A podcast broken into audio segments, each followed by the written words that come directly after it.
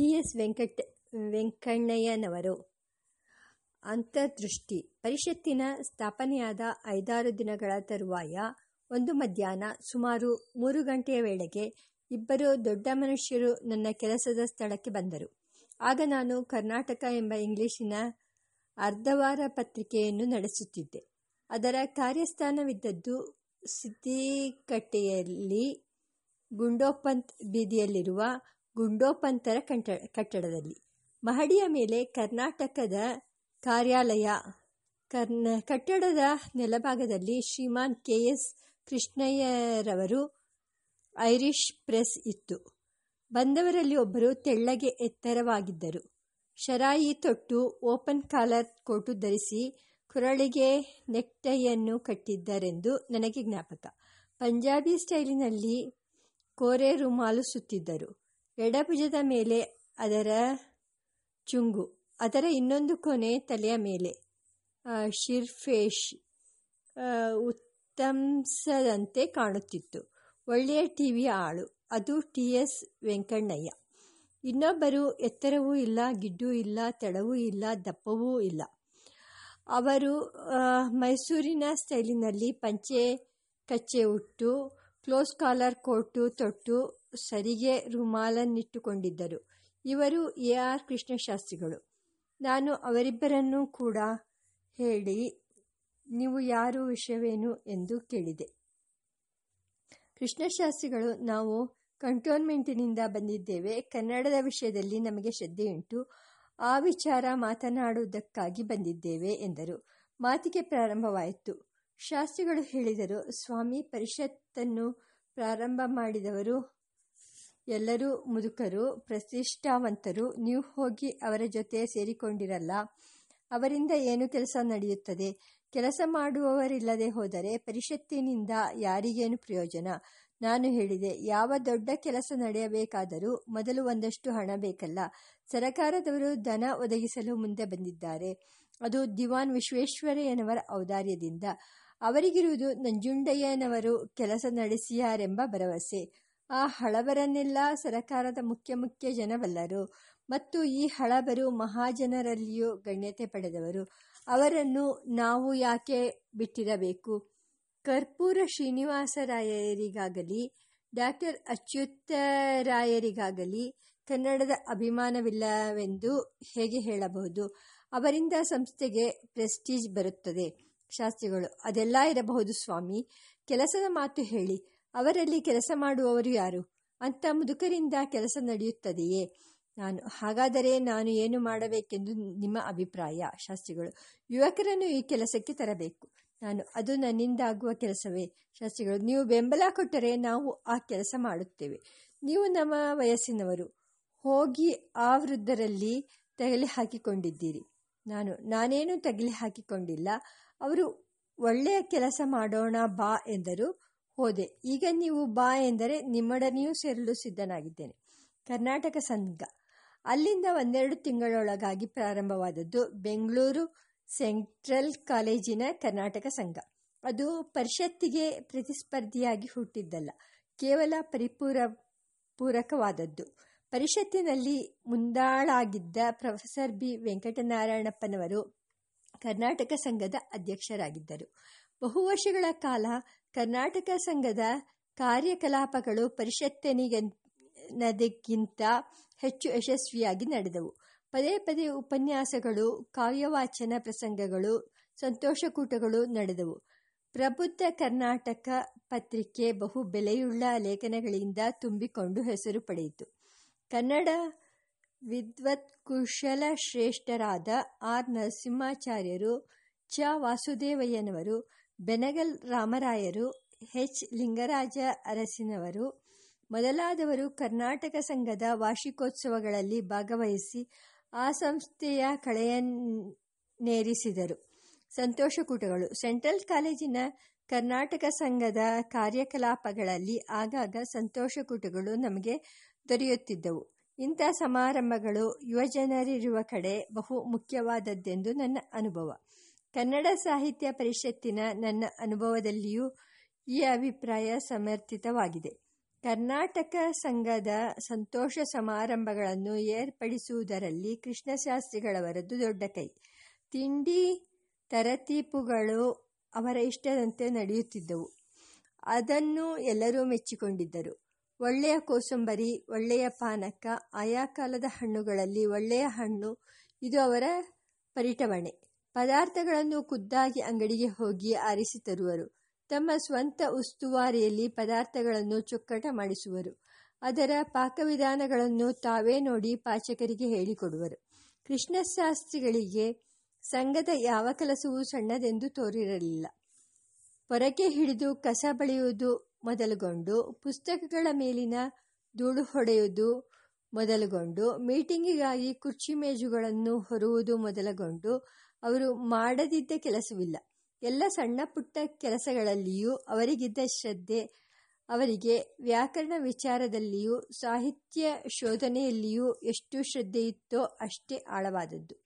ಆದದ್ದರಿಂದ ಅವರ ತಿಂಡಿ ತೀರ್ಥಗಳು ಸೊಗೈಸುತ್ತಿದ್ದುವು.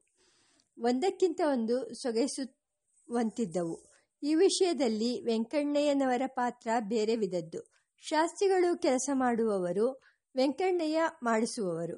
ಹೆಸರುಬೇಳೆ ಕೋಸಂಬರಿ ತಯಾರಾಗುತ್ತಿದೆಯನ್ನಿ ವೆಂಕಣ್ಣಯ್ಯ ಬೇಷ್ ಭರ್ಜರಿಯಾಗಿರುತ್ತದೆ. ಮಾವಿನಕಾಯಿ ತುರಿ ಸ್ವಲ್ಪ ಬಿದ್ದರೆ ಅದರ ಜೊತೆ, ರುಚಿ ಬಹು ಸೊಗಸು ಎನ್ನುವರು. ಅದನ್ನು ಕೇಳಿದವರು, ಆ ಕೆಲಸ ನಡೆಸುವರು.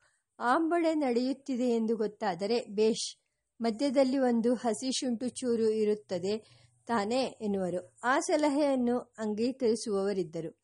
ಅವರೇಕಾಯಿ ಕಾಲದಲ್ಲಿ ಉಪ್ಪಿಟ್ಟು ಎಂದರೆ ಸೊಗಸಾದ ಭಕ್ಷ್ಯ. ಅದರ ಮಧ್ಯದಲ್ಲಿ ಒಂದೊಂದು ಮೆಣಸಿನ ಕಾಳು ಇದ್ದು ಉಪ್ಪಿಟ್ಟನ್ನು ಕೈ ಪಿಡಿಚೆ ಮಾಡಿ ಆವಿಯಲ್ಲಿ ಬೇಯಿಸಿದರೆ ರಾಜಯೋಗ್ಯವಾಗುತ್ತದೆ ಎನ್ನುವರು. ಅದು ಹಾಗೆ ನಡೆಯುವುದು. ವೆಂಕಣ್ಣಯ್ಯ ಶಾಸ್ತ್ರಿ ಇಬ್ಬರಿಗೂ ಇಂಥ ವೈಲಕ್ಷ ವೈಲಕ್ಷಣ್ಯಗಳು ಅನೇಕ. ವೆಂಕಣ್ಣಯ್ಯ ನಯವಾಗಿ ಮೃದುವಾಗಿ ಮೆಲುದನಿಯಲ್ಲಿ ರಸವತ್ತಾಗಿ ಮಾತನಾಡಿ ಕೆಲಸ ಮಾಡಿಸುತ್ತಿದ್ದರು. ಶಾಸ್ತ್ರಿಗಳು ಊಟ ಉಪಚಾರಗಳಲ್ಲಿ ಎಷ್ಟು ಮಧುರವೋ ಮಾತಿನಲ್ಲಿ ಅಷ್ಟು ಕಡಾಕಡಿ. ಅವರಿಬ್ಬರೂ ಒಬ್ಬರಿಗೊಬ್ಬರು ಪರಿಪೂರಕವಾಗಿದ್ದರು. ಯಾವ ವಿಷಯದಲ್ಲಿ? ಇಬ್ಬರಿಗೂ ಸಮೋ, ಸಮಾನೋದ್ದೇಶವಾದ ಸಾಹಿತ್ಯೋದ್ಯಮ ಸಾಹಿತ್ಯೋದ್ಯಮ ವಿಷಯದಲ್ಲಿ. ವೆಂಕಣ್ಣಯ್ಯನವರ ಪರಿಟವಣೆ ವೆಂಕಣ್ಣಯ್ಯ, ನಾನು ಬಹುವರ್ಷ ಒಂದೇ ಕುಟುಂಬವೆಂಬಂತೆ ಇದ್ದೆವು. ಬೇಸಿಗೆಯ ರಜಾ ಕಾಲದಲ್ಲಿ ಅವರ ಮನೆಯವರು ತಮ್ಮ ಸ್ವಸ್ಥಳವಾದ ತಳುಕು ಮೊದಲಾದ ಪ್ರದೇಶಗಳಿಗೆ ಹೋಗುತ್ತಿದ್ದರು. ಆಗ ವೆಂಕಣ್ಣಯ್ಯ ನಮ್ಮ ಮನೆಯ ಜನರಲ್ಲಿ ಒಬ್ಬರಾಗಿರುತ್ತಿದ್ದರು. ನನ್ನ ತಂದೆಗೆ ಅವರಲ್ಲಿ ತುಂಬ ವಿಶ್ವಾಸ. ನನ್ನ ತಾಯಿ ಆತನನ್ನು ಮನೆ ಮಕ್ಕಳಲ್ಲಿ ಒಬ್ಬನೆಂಬಂತೆ ಕಾಣುತ್ತಿದ್ದರು.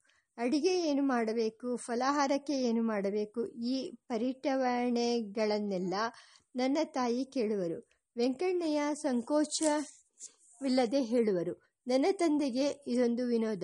ಅವರು ಭೋಜನ ಪ್ರಿಯರಾದದ್ದರಿಂದ ವೆಂಕಣ್ಣಯ್ಯನವರ ಅತಿಥಿತನ ನಮ್ಮ ಮನೆಗೆಲ್ಲ ಒಂದು ಸಂತೋಷವಾಗಿತ್ತು. ವೆಂಕಣ್ಣಯ್ಯನವರಿಗೆ ಅವರೇಕಾಯಿ ಕಾಲದಲ್ಲಿ ಆ ಪದಾರ್ಥದ ನಾನಾ ತರತೀಪುಗಳಲ್ಲಿ ಸಂತೋಷ. ನನಗೆ ಒಂದು ಸಾರಿ ಸಂಜೆ ಹೊಟ್ಟೆ ನೋವು ಬರುತ್ತಿತ್ತು. ಅದಕ್ಕೆ ವೆಂಕಣ್ಣಯ್ಯನವರು ಪದೇ ಪದೇ ಹೇಳುತ್ತಿದ್ದ ಔಷಧ ಸೊಗಸಾದ ಬದನೆಕಾಯಿ ಹುಳಿ, ಬೇಳೆ ದಂಡಿಯಾಗಿರಬೇಕು ಕೈ ತುಂಬ ತುಪ್ಪ ಬೀಳಬೇಕು. ಅದನ್ನು ಒಂದು ದಿವಸ ಊಟ ಮಾಡಿ ನೋಡಲ್, ನೋಡರ್ಲಾ ಎನ್ನುವರು. ಅಜೀರ್ಣಕ್ಕೆ ಬೇಳೆ ಹುಳಿ ರಾಮಬಾಣವಂತೆ. ವೆಂಕಣ್ಣಯ್ಯನವರ ವ್ಯಕ್ತಿತ್ವ. ವೆಂಕಣ್ಣಯ್ಯನ ಆಕಾರ ವ್ಯಕ್ತಿತ್ವ ಪ್ರಭಾವಕಾರಿಯಾದದ್ದು. ಆಳು ಎತ್ತರ ಆರಡಿ ಇರಬಹುದು ಮೈ ತೆಳುವು ಕೈ ಬೆರಳುಗಳು ತುಂಬ ಉದ್ದ. ನನ್ನ ಕೈಯ ಒಂದು ಗೇಣು ಅವರ ಕೈಗೆ ಒಂದು ಚೋಟು. ಮುಖವು ಆಕರ್ಷಣೀಯ, ತೇಜಸ್ವಿಯಾದ ಕಣ್ಣುಗಳು, ಮಾತು ಅವಸರವಿಲ್ಲದೆ ಸಾವಧಾನವಾಗಿ ಹರಿದು ಬರುವುದು. ಕಂಠಧ್ವನಿ ತುಂಬ ಗಂಟಿ, ಗಟ್ಟಿಯಲ್ಲದೆ ತುಂಬ ಮೆಲ್ಲಗೂ ಅಲ್ಲದೆ ಮಧ್ಯ ಮಧ್ಯಮ ಸ್ಥಾಯಿಯಲ್ಲಿ ಬರುವುದು, ಸಂಗೀತಕ್ಕೆ ಒಪ್ಪುವ ಕಂಠ, ಉಡುಗೆ ತೊಡುಗೆಗಳಲ್ಲಿಯೂ ಅಚ್ಚುಕಟ್ಟು, ಸ್ಕೂಲು ಮೇಷ್ಟರಾಗಿದ್ದಾಗ ಶರಾಯಿ ತೊಡುತ್ತಿದ್ದರು. ಅವರು ಒಂದೆರಡು ಸಲ ಈಜಾರು ಧರಿಸಿದ್ದನ್ನು ನಾನು ನೋಡಿದ್ದೇನೆ. ಅವರ ತಲೆಯ ಮೇಲೆ ಇರುತ್ತಿದ್ದದ್ದು ರುಮಾಲು, ಸಣ್ಣ ಸರಿಗೆಯಂಚಿನ ರುಮಾಲು, ಸೊಗಸಾಗಿ ಸುತ್ತಿ ಸುತ್ತಿದ್ದದ್ದು. ವೆಂಕಣ್ಣಯ್ಯನವರು ಧಾರವಾಡದಲ್ಲಿಯೂ ಕೆಲವು ಕಾಲ ಇದ್ದರಂತೆ. ಅವರ ಮಾತಿನಲ್ಲಿ ಧಾರವಾಡದ ಪ್ರಯೋಗಗಳು ಹೆಚ್ಚಾಗಿದ್ದವು. ಅವರು ಲಾ ಕಾಲೇಜಿನಲ್ಲಿ ಓದುತ್ತಿದ್ದ ದಿನಗಳಲ್ಲಿ ಒಂದು ಕೆಂಪು ರೇಷ್ಮೆಯ ವಸ್ತ್ರವನ್ನು ಪಂಜಾಬಿ ಸ್ಟೈಲಿನಲ್ಲಿ ಚುಂಗು ಬಿಟ್ಟ ಕೋರೆ ರುಮಾಲಾಗಿ ಸುತ್ತುತ್ತಿದ್ದರಂತೆ. ಆ ಫ್ಯಾಷನ್ನಿನಲ್ಲಿ ಅವರು ರುಮಾಲು ಸುತ್ತುತ್ತಿದ್ದದ್ದನ್ನು ನಾನು ನೋಡಿದ್ದೇನೆ.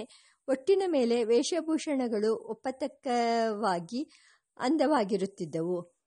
ವಿಷಯ ಸ್ವಂತ, ಮಾತು ಜಲ್ಪಿತ, ಇದು ನನ್ನ ಗತಿ ವೆಂಕಣ್ಣಯ್ಯನ ಪ್ರಸ್ತಾವದಲ್ಲಿ. ಆತನ ನೆನಪು ಬಂದಾಗ ಮನಸ್ಸು ಅಸ್ತವ್ಯಸ್ತವಾಗುತ್ತದೆ. ಎಲ್ಲಿ ಮೊದಲು ಮಾಡಲಿ, ಎಲ್ಲಿ ಕೊನೆ, ಯಾವುದು ಅನುಕ್ರಮ, ಯಾವುದು ಹೇಳಬೇಕಾದದ್ದು, ಯಾವುದು ತಕ್ಕದ್ದಲ್ಲ, ಈ ವಿವೇಕ ತಪ್ಪಿ ಹೋಗುತ್ತದೆ ನಾವಿಬ್ಬರು ಮನೋಜೀವನ, ಬುದ್ಧಿಜೀವನಗಳಲ್ಲಿ ಬಹುಕಾಲ ಅಷ್ಟು ಏಕವಾಗಿದ್ದವರು. ಮನುಷ್ಯ ಜೀವನದಲ್ಲಿ ಎಷ್ಟೋ ಸ್ನೇಹಗಳು, ಶರಟುಕೋಟುಗಳಂತೆ ಹೊರವಸ್ತುಗಳಾಗಿ ನಮ್ಮ ಮೈಗೆ ಅಂಟಿಕೊಂಡಿರುತ್ತವೆ. ಒಂದೋ ಎರಡೋ ಸ್ನೇಹಗಳು ಮಾತ್ರ ಮೈಯ ಚರ್ಮವಾಗಿ, ಮಾಂಸ ಮೂಳೆಗಳಾಗಿ ಜೀವನದ ಆಶ್ರಯ ವಸ್ತುಗಳಾಗುತ್ತವೆ. ವೆಂಕಣ್ಣಯ್ಯ ಹಾಗೆ. ನನ್ನ ಜೀವನದ, ಜೀವದ ಅಂತರ್ದ್ರವ್ಯವಾದವರು. ಹೊರಗಣ ಪದಾರ್ಥವಲ್ಲ. ರಸಿಕ ವಾತಾವರಣ. ವೆಂಕಣ್ಣಯ್ಯನವರ ಜನ್ಮಸ್ಥಳ. ಸ್ಥಳ ಚಿತ್ರದುರ್ಗ. ಜಿಲ್ಲೆಯ ಚಳ್ಳಕೆರೆಯ ಬಳಿಯ ತಳುಕು ಗ್ರಾಮ. ಅವರು ಮೊಲಕನಾಡು ಬ್ರಾಹ್ಮಣರು. ಮನೆ ಮಾತು ತೆಲುಗು, ಕನ್ನಡ ಬೆರೆತ ತೆಲುಗು. ವೆಂಕಣ್ಣಯ್ಯನವರ ತಂದೆ ಸುಬ್ಬಣ್ಣನವರು ಆ ಪ್ರಾಂತದಲ್ಲಿ ಹೆಸರುವಾಸಿಯಾಗಿದ್ದವರು. ಅವರು ತಮ್ಮ ಸುತ್ತಮುತ್ತಲಿನ ಹಳ್ಳಿಗಳವರ ವಿನೋದಕ್ಕಾಗಿ ನಾಟಕ ಲಾವಣಿಗಳನ್ನು ಕಟ್ಟಿಕೊಡುತ್ತಿದ್ದುದುಂಟು. ವೆಂಕಣ್ಣಯ್ಯನವರ ತಾಯಿ ಭಾರತವನ್ನು ಸುಶ್ರಾವ್ಯವಾಗಿ ಓದುತ್ತಿದ್ದರು. ಅವರ ಬೀಗರು ಚಂದ್ರಶೇಖರ ಶಾಸ್ತ್ರಿಗಳು, ಪ್ರಸಿದ್ಧ ಲಾವಣಿಕಾರರು. ಅವರದೊಂದು ನುಡಿ ಇದು. ಜಗಜಗಿಸುವ ನಾಲ್ಕು ಜಗಲಿ, ಈ ಜಗವ ನಿರ್ಮಿಸಿದಂಥ ಬ್ರಹ್ಮನೇ ಬರಲಿ, ಹರಿಹರರ ಕರೆತರಲಿ ಜಗ. ಬೆಳಗೆರೆ ಪಂಚಾಗ್ದೋರ್ಗಾವ್ಯ ಇದು ಇಳೆಯಲ್ಲ ಜನರಿಗೆ ನೋಡಲಾಶ್ಚರ್ಯ. ಫಳಫಳ ಕನ್ನಡಿಯ ಪಂದ ಹೊಳೀತದೆ ಇದರಲ್ಲಿ ಮುಸುಡಿ ಪಸಂದ. ಸೊಟ್ಟಾಪಟ್ಟೆ ಕಲ್ಲೇ ಇಕ್ಕಿ ನೆಟ್ಟಗೆ ಮಾಡ್ಯವ್ರೆ. ಇಟಿಗೆ ಚೂರು ಮರಳು ತಿಕ್ಕಿ ಮಟ್ಟಸ ತಟ್ಯವ್ರೆ. ಬಲು ಮಟ್ಟಸ ತಟ್ಯವ್ರೆ. ಸುಣ್ಣಗಾರೆ, ತಿಕ್ಕಿ ತಿಕ್ಕಿ ನುಣ್ಣಗೆ ಮಾಡ್ಯವ್ರೆ, ಬಲು ನುಣ್ಣಗೆ ಮಾಡ್ಯವ್ರೆ. ಕಣ್ಣಿಗೆ ಚಂದ ನೋಡ್ಲಿಕ್ಕಂದ ರಸಿಕರ ಚಕ್ಕಂದ. ಶಾಸ್ತ್ರಿಗಳದ ಇನ್ನೊಂದು ರಚನೆ. ಎಂಗಾಯಿತೆ ಪರಿಷೆ ಕರಿಸಿದ್ದಿ ಎಂಗಾಯಿತೆ ಪರಿಷೆ ಎಂಗಾಯಿತೆ ಪರಿಷೆ ರಂಗಪ್ಪಂಜಾತ್ರೆಗೆ ಸಿಂಗಾಗಾರ್ ಗೋಧೋರು ಮಂಗ ಮಂಗ ಬಂದ್ರಂತೆ. ಚೆಂಗಾವಿ ಸೀರೆಯಿಟ್ಟು ಓಕರಿಸಿದ್ದಿ ಕರಿಸಿದ್ದಿ ರಂಗ್ರಂಗಿನ್ ಕುಪಸ ತೊಟ್ಟು, ಬಂಗಾರದ ಮೂಕ್ತಿ ಇಟ್ಟು ಚುಂಗ್ಸೆರ್ಗಲ್ಲಾಡಿಸ್ತ, ಕಂಗಳ್ಡಾಡಿಸ್ತೋರು ಮಂಗಮೂರ್ತಿಯಾದರಲ್ಲೇ. ಚಂದ್ರಶೇಖರ ಶಾಸ್ತ್ರಿಗಳವರು ನಿರ್ಮಲ ಮನಸ್ಸಿನ ರಸಿಕರು, ಹಾಸ್ಯಪ್ರಿಯರು, ತತ್ವವೇತ್ತರು. ಅವರು ಉಪನಿಷತ್ತುಗಳಲ್ಲಿ ನಿಷ್ಕರಾಗಿದ್ದದ್ದಲ್ಲದೆ ನಿಷ್ಠರಾಗಿದ್ದದ್ದಲ್ಲದೆ ಲೋಕಜೀವನದ ಕಷ್ಟ ನಿಷ್ಠೂರಗಳನ್ನು ಚೆನ್ನಾಗಿ ಕಂಡು ಸಹಿಸಿದ್ದವರು. ಅವರ ಸ್ವಭಾವವನ್ನು ಕುರಿತು ಇಲ್ಲಿ ಹೇಳಿರುವುದರ ತಾತ್ಪರ್ಯ ವೆಂಕಣ್ಣಯ್ಯನವರ ಬಂಧು ಮಿತ್ರ ವರ್ಗದ ವಾತಾವರಣವೆಂತಾದ್ದು ಎಂಬುದನ್ನು ಕೊಂಚ ಮಾತ್ರವಾದರೂ ಪರಿಚಯ ಮಾಡಿಕೊಡುವುದು. ಅದು ಸುಸಂಸ್ಕೃತ ವಾತಾವರಣ. ಇಂಥ ರಸಿಕ ಜನರ ವಾತಾವರಣದಲ್ಲಿ ಹುಟ್ಟಿ ಬೆಳೆದವರು ವೆಂಕಣ್ಣಯ್ಯ. ಕೆಲವು ವರ್ಷಗಳ, ವರ್ಷದ ಹಿಂದೆ ತಳುಕಿನ ಮಹಾಜನರು ವೆಂಕಣ್ಣಯ್ಯನವರ ಜ್ಞಾಪಕಾರ್ಥವಾಗಿ ಒಂದು ಉತ್ಸವವನ್ನು ಏರ್ಪಡಿಸಿದ್ದರು. ಅದಕ್ಕಾಗಿ ಬೆಂಗಳೂರಿನಿಂದ ಶ್ರೀಮಾನ್ ನಿಟ್ಟೂರು ಶ್ರೀನಿವಾಸರಾಯರ ನೇತೃತ್ವದಲ್ಲಿ ಹೋಗಿದ್ದ ಮಿತ್ರಗೋಷ್ಠಿಯಲ್ಲಿ ನಾನೂ ಇದ್ದೆ. ಭಾವಚಿತ್ರದ ಮೆರವಣಿಗೆ, ಸಭೆ, ಭಾಷಣಗಳು, ಕಾವ್ಯವಾಚನ ಇತ್ಯಾದಿ ಕಾರ್ಯಕ್ರಮ ನಡೆಯಿತು. ಜನ ಸುತ್ತಮುತ್ತಲ ಊರುಗಳಿಂದ ಬಂದಿದ್ದರು. ಬಹು ದೊಡ್ಡ ಸಭೆಯದು ಮೇಲೆ ನಾನು ಪ್ರಸ್ತಾವಿಸಿರುವ ಚಂದ್ರಶೇಖರ ಶಾಸ್ತ್ರಿಗಳವರ ಮಗಳು ದಿವಂಗತ ಜಾನಕಮ್ಮನವರನ್ನು ಕಾಣುವ ಅವಕಾಶ ನನಗೆ ಅಲ್ಲಿ ದೊರೆಯಿತು. ಜಾನಕಮ್ಮನವರು ಲಲಿತವಾದ ತಿಳಿಗನ್ನಡದಲ್ಲಿ ರಸಭಾವ ಪೂರಿತಗಳಾದ ಪದ್ಯಗಳನ್ನು ಬರೆದಿದ್ದರು. ಅವರು ಪೂರ್ವ ವಯಸ್ಸಿನಲ್ಲಿಯೇ ತೀರಿಕೊಂಡದ್ದರಿಂದ ಕನ್ನಡ ಸಾಹಿತ್ಯವು ನಷ್ಟಪಟ್ಟಿತು. ಅವರ ಕವನಗಳು ಪುಸ್ತಕ ರೂಪದಲ್ಲಿ ಪ್ರಕಟವಾಗಿವೆ. ಅಲೆದಾಟ. ಚಿತ್ರದುರ್ಗದಲ್ಲಿ ವಿದ್ಯಾಭ್ಯಾಸ ಮುಗಿದ ಅನಂತರ ಮೈಸೂರಿನ ಕಾಲೇಜಿನಲ್ಲಿ ಬಿ ಎ ಪಟ್ಟ ಪಡೆದು ವೆಂಕಣ್ಣಯ್ಯ ಬೊಂಬಾಯಿಗೆ ಹೋಗಿ ಕೊಂಚ ಕಾಲ ಲಾ ವ್ಯಾಸಂಗ ಮಾಡಿ ಪೋಸ್ಟ್ ಆಫೀಸ್ನಲ್ಲಿ ಸ್ವಲ್ಪ ದಿನ ಉದ್ಯೋಗಕ್ಕಿದ್ದು, ಆಮೇಲೆ ಮೈಸೂರಿನಲ್ಲಿ ವಿದ್ಯಾ ಇಲಾಖೆಗೆ ಸೇರಿ ದೊಡ್ಡಬಳ್ಳಾಪುರದಲ್ಲಿ ಮೇಷ್ಟರಾದರು. ಅಲ್ಲಿಂದ ಕೆಲವು ದಿನಗಳಾದ ಮೇಲೆ ಬೆಂಗಳೂರು ಕಂಟೋನ್ಮೆಂಟಿನಲ್ಲಿ ಯಾವುದೋ ಪಾಠಶಾಲೆಯಲ್ಲಿ ಉಪಾಧ್ಯಾಯರಾಗಿದ್ದರು. ನನಗೆ ಈ ನಾನಾ ಉದ್ಯೋಗ ಸಂದರ್ಭಗಳ ವಿವರ ಚೆನ್ನಾಗಿ ಗೊತ್ತಿಲ್ಲ. ಈ ವಿಷಯಗಳನ್ನು ಕುರಿತು ಅವರೊಡನೆ ಮಾತನಾಡುವ ಸಂದರ್ಭ ಬರಲಿಲ್ಲ. ವೆಂಕಣ್ಣಯ್ಯನವರ ಜೀವನದ ಮುಖ್ಯ ಕ್ಷೇತ್ರವಿದ್ದದ್ದು ವಿಶ್ವವಿದ್ಯಾನಿಲಯದಲ್ಲಿ. ಆ ಕ್ಷೇತ್ರಕ್ಕೆ ಅವರು ಬರುವ ಮುಂಚೆ ಅಲೆದಾಟ ನಡೆದಿತ್ತು. ಸಾಯ ಸರ್ಚಯ ವೆಂಕಣ್ಣಯ್ಯ ಕೃಷ್ಣ ಶಾಸ್ತ್ರಿ ಇಬ್ಬ, ಇವರಿಬ್ಬರಿಗೂ ನನಗೂ ಮೊದಲನೆಯ ಸಾರಿ ಭೇಟಿಯಾದ ಸಂದರ್ಭವನ್ನು ಮೇಲೆ ಪ್ರಸ್ತಾವಿಸಿದ್ದೇನೆ. ಅದು ಸುಮಾರು ಸಾವಿರದ ಒಂಬೈನೂರ ಹದಿನೈದು ಹದಿನಾರರಲ್ಲಿ ಪರಿಷತ್ತು ಸ್ಥಾಪನೆಯಾದ ಕೆಲವು ದಿನಗಳ ತರುವಾಯ. ಆದರೂ ವೆಂಕಣ್ಣಯ್ಯನಿಗೂ ನನಗೂ ಸ್ನೇಹಗಾಢವಾದದ್ದು ಕೆಲವು ವರ್ಷಗಳಾದ ಮೇಲೆ. ಅವರು ಶಂಕರಪುರದಲ್ಲಿ ವಾಸಕ್ಕೆ ಬಂದದ್ದು ಸಾವಿರದ ಒಂಬೈನೂರ ಇಪ್ಪತ್ತು, ಇಪ್ಪತ್ತೊಂದರಲ್ಲಿರಬೇಕು. ಅವರು ನಾನು ದಿನಕ್ಕೊಂದು ಸಾರಿಯಾದರೂ ಕಲೆಯದೇ ಇರುತ್ತಿರಲಿಲ್ಲ. ಎಷ್ಟೋ ಸಾರಿ ಅರ್ಧ ದಿನವೆಲ್ಲ ಜೊತೆಯಲ್ಲಿರುತ್ತಿದ್ದೆವು. ಆಗ ನನ್ನ ಗೋಖಲೆ ಜೀವನ ಚರಿತ್ರೆ ಪುನರ್ಮುದ್ರಣವಾಗಬೇಕಾಗಿತ್ತು. ಅದಕ್ಕಾಗಿ ಚಿಕ್ಕಪೇಟೆಯಲ್ಲಿದ್ದ ಪವರ್ ಪ್ರೆಸ್ ಮುದ್ರ, ಮುದ್ರಣಾಲಯದಲ್ಲಿ ಏರ್ಪಾಟಾಗಿತ್ತು. ಅಲ್ಲಿಗೆ ಪ್ರತಿದಿನವೂ ಬೆಳಗ್ಗೆ ಸುಮಾರು ಎಂಟು ಗಂಟೆಗೆ ಜೊತೆಯಾಗಿ ಹೋಗುತ್ತಿದ್ದೆವು. ಪ್ರೆಸ್ಸಿನಲ್ಲಿ ಪ್ರೂಫ್ ತಿದ್ದುವುದು ಮೊದಲಾದ ಕೆಲಸ ಮುಗಿದ ಮೇಲೆ ಅಪ್ಪಣ್ಣಯ್ಯನವರ ಹಿಂದೂ ಕಾಫಿ ಕ್ಲಬ್ ಅಥವಾ ಉಡ್ಪಿ ಹೋಟೆಲ್ ನಮ್ಮ ಕಾರ್ಯಸ್ಥಾನ. ಮತ್ತೆ ಹತ್ತು ಹತ್ತುವರೆಗೆ ಪ್ರೆಸ್ಸಿಗೆ ಬರುವುದು. ಅಲ್ಲಿ ಕೆಲಸ ಮುಗಿದ ತರುವಾಯ ಮನೆಗೆ ಹಿಂತಿರುಗುವುದು. ಸಾಮಾನ್ಯವಾಗಿ ಹೋಗುವಾಗಲೂ ಬರುವಾಗಲೂ ಕಾಲನಡಿಗೆಯೇ ಕಾರಣವೇನೆಂದರೆ ಮಾತಿನ ಚಟ. ಆಗ ನಾವು ಚರ್ಚಿಸದೆ ಬಿಟ್ಟ ವಿಷಯ ಸೂರ್ಯಮಂಡಲದ ಕೆಳಗಡೆ ಯಾವುದೋ ಇರಲಾರದು. ಒಳ್ಳೆಯ ಬರವಣಿಗೆ ಹೇಗಿರಬೇಕೆಂಬುದನ್ನು ಪದೇ ಪದೇ ಚರ್ಚಿಸುತ್ತಿದ್ದೆವು. ಆ ಕಾಲದಲ್ಲಿ ಹೆಚ್ಚು ಬಳಕೆಯಲ್ಲಿದ್ದ ಕನ್ನಡದ ಬರವಣಿಗೆಯನ್ನು ಅವರು, ಇದೇನು ಹುರಿಟ್ಟಿನ ಬರವಣಿಗೆ ಎನ್ನುವರು. ಅರಳಿನಲ್ಲಿ ಭಾರವಿಲ್ಲ. ಒಂದು ಚೀಲದಷ್ಟನ್ನು ಬೇಕಾದರೂ ಸುಲಭವಾಗಿ ಅಗಿದು ನುಂಗಬಹುದು. ದೇಹಕ್ಕೆ ಅದರಿಂದ ಬರುವ ತ್ರಾಣ ಮಾತ್ರ ಗುಲಗಂಜಿಗಿಂತ ಕಡಿಮೆ. ಬರವಣಿಗೆಯಲ್ಲಿ ವಿಷಯ ಗೌರವ ಇರಬೇಕು. ಹತ್ತು ಮಾತಿನಲ್ಲಿ ಅಡಗಬಹುದಾದ ವಿಷಯವನ್ನು ನೂರು ಮಾತುಗಳಲ್ಲಿ ಹರಡಿದರೆ ಪುಸ್ತಕ ದೊಡ್ಡದಾಯಿತು. ವಾಚಕನಿಗೆ ಪ್ರಜೋ, ಪ್ರಯೋಜನ ಕಡಿಮೆ. ಹೀಗೆನ್ನುತ್ತಿದ್ದರು ವೆಂಕಣ್ಣಯ್ಯ. ಆಗಿನ ನಮ್ಮ ಚರ್ಚೆಗಳಲ್ಲಿ ಇಂಗ್ಲಿಷ್ ಕವಿಗಳು, ಸಂಸ್ಕೃತದ ಕವಿಗಳು, ಕನ್ನಡದ ಕವಿಗಳು ಪದೇ ಪದೇ ಟೀಕೆಗೆ ಬರುತ್ತಿದ್ದರು. ಹಾಗೆಯೇ ನಾವು ಧ್ವಾನ್ಯಾಲೋಕ ಕಾವ್ಯಪ್ರಕಾಶ, ವಕ್ರೋಕ್ತಿ ಜೀವಿತ ಸಾಹಿತ್ಯ ದರ್ಪಣ ಈ ನಾನಾ ಅಲಂಕಾರ ಗ್ರಂಥಗಳಲ್ಲಿಯೂ ಸೂತ್ರಗಳನ್ನು ಹಿಡಿದು ವಾದವಿವಾದ ನಡೆಸುತ್ತಿದ್ದೆವು. ವೆಂಕಣ್ಣಯ್ಯನವರು ಆಗ ಹಿಡಿದಿದ್ದ ದಾರಿಯಿಂದ ಅವರದು ಬಹು ಸೂಕ್ಷ್ಮವಾದ ತೀವ್ರ ಸಂವೇದಿತೆ ಎಂದು ನನಗೆ ಅನಿಸುತ್ತಿತ್ತು. ಅಂತರ್ದೃಷ್ಟಿ. ಅವರಿಗೆ ಇದ್ದ ಸಾಹಿತ್ಯದ ಅಂತರ್ದೃಷ್ಟಿ ಅಸಾಧಾರಣವಾದದ್ದು. ಇದನ್ನು ಇಂಗ್ಲಿಷಿನಲ್ಲಿ ಫೀಲ್ ಫಾರ್ ಲಿಟ್ರೇಚರ್ ಎಂದು ಹೇಳು, ಹೇಳುವುದುಂಟು. ಫೀಲ್ ಎಂದರೆ ಸ್ಪರ್ಶಾನುಭವ. ಕೈ ಸೋಕಿದ ಮಾತ್ರದಿಂದಲೇ ವಸ್ತು ಸ್ವಭಾವವನ್ನು ತಿಳಿದುಕೊಳ್ಳುವ ಸೂಕ್ಷ್ಮ ವೇದಿಕೆ. ಕತ್ತಲೆ ಕೋಣಲೆಯಲ್ಲಿ ಕೋಣೆಯಲ್ಲಿ ಯಾರದೋ ಕೈ ಸೋಕಿದಾಗ ಇದು ಇಂಥವರದು ಎಂದು ಗುರುತಿಸುವ ಶಕ್ತಿಯನ್ನು ಫೀಲ್ ಎಂದು ಇಟ್ಟುಕೊಳ್ಳೋಣ. ಇದು ಸಿನಿಮಾ ಮಂದಿರಗಳಿಗೆ ಹೋಗುವ ಯುವಕರಿಗೆ ಅನುಭವದಲ್ಲಿರಬಹುದಾದ ಸಂಗತಿ. ಹಾಗೆಯೇ ಬಾಯಿಂದ ಹೊರಟ ಧ್ವನಿಯನ್ನು ಕೇಳಿದ ಮಾತ್ರದಿಂದಲೇ ಮಾತನಾಡಿದವರು ಯಾರೆಂಬುದನ್ನು ತಿಳಿದುಕೊಳ್ಳಲಾಗುತ್ತದೆ. ಅದೇ ಫೀಲ್.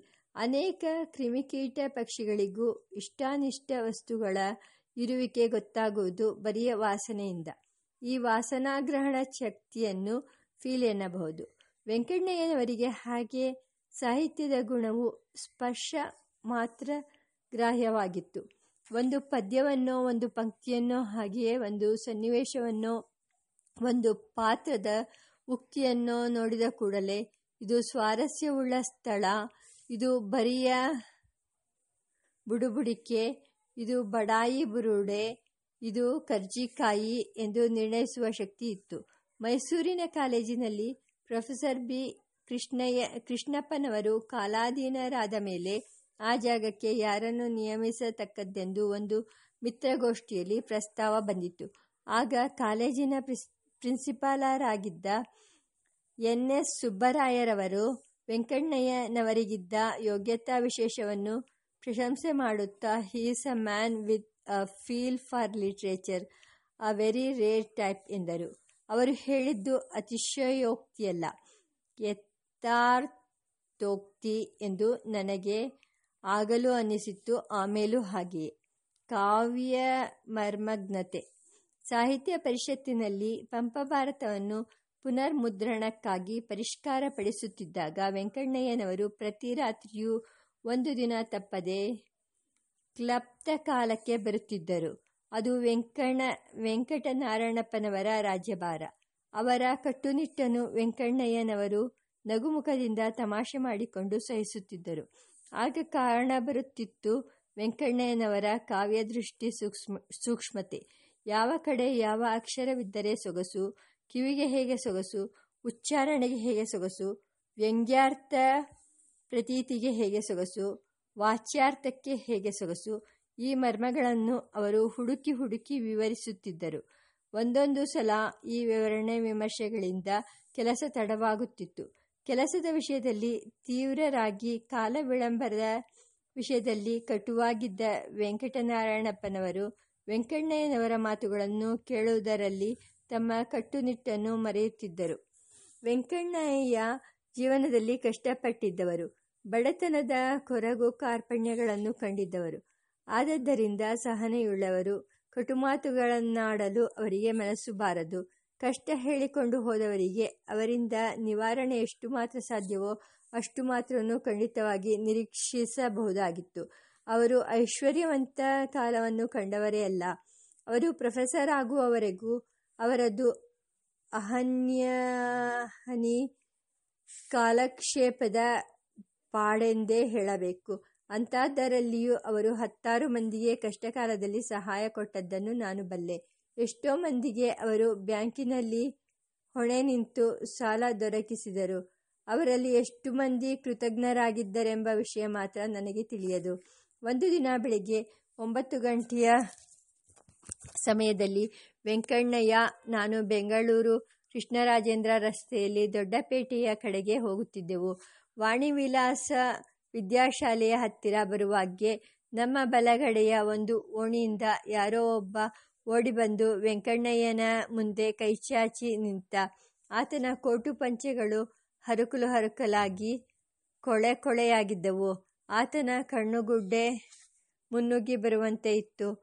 ಹಲ್ಲುಬ್ಬು ವೆಂಕಣ್ಣಯ್ಯ ತನ್ನ ಜೇಬುಗಳನ್ನೆಲ್ಲ ಹುಡುಕಿ ನೋಡಿದರು.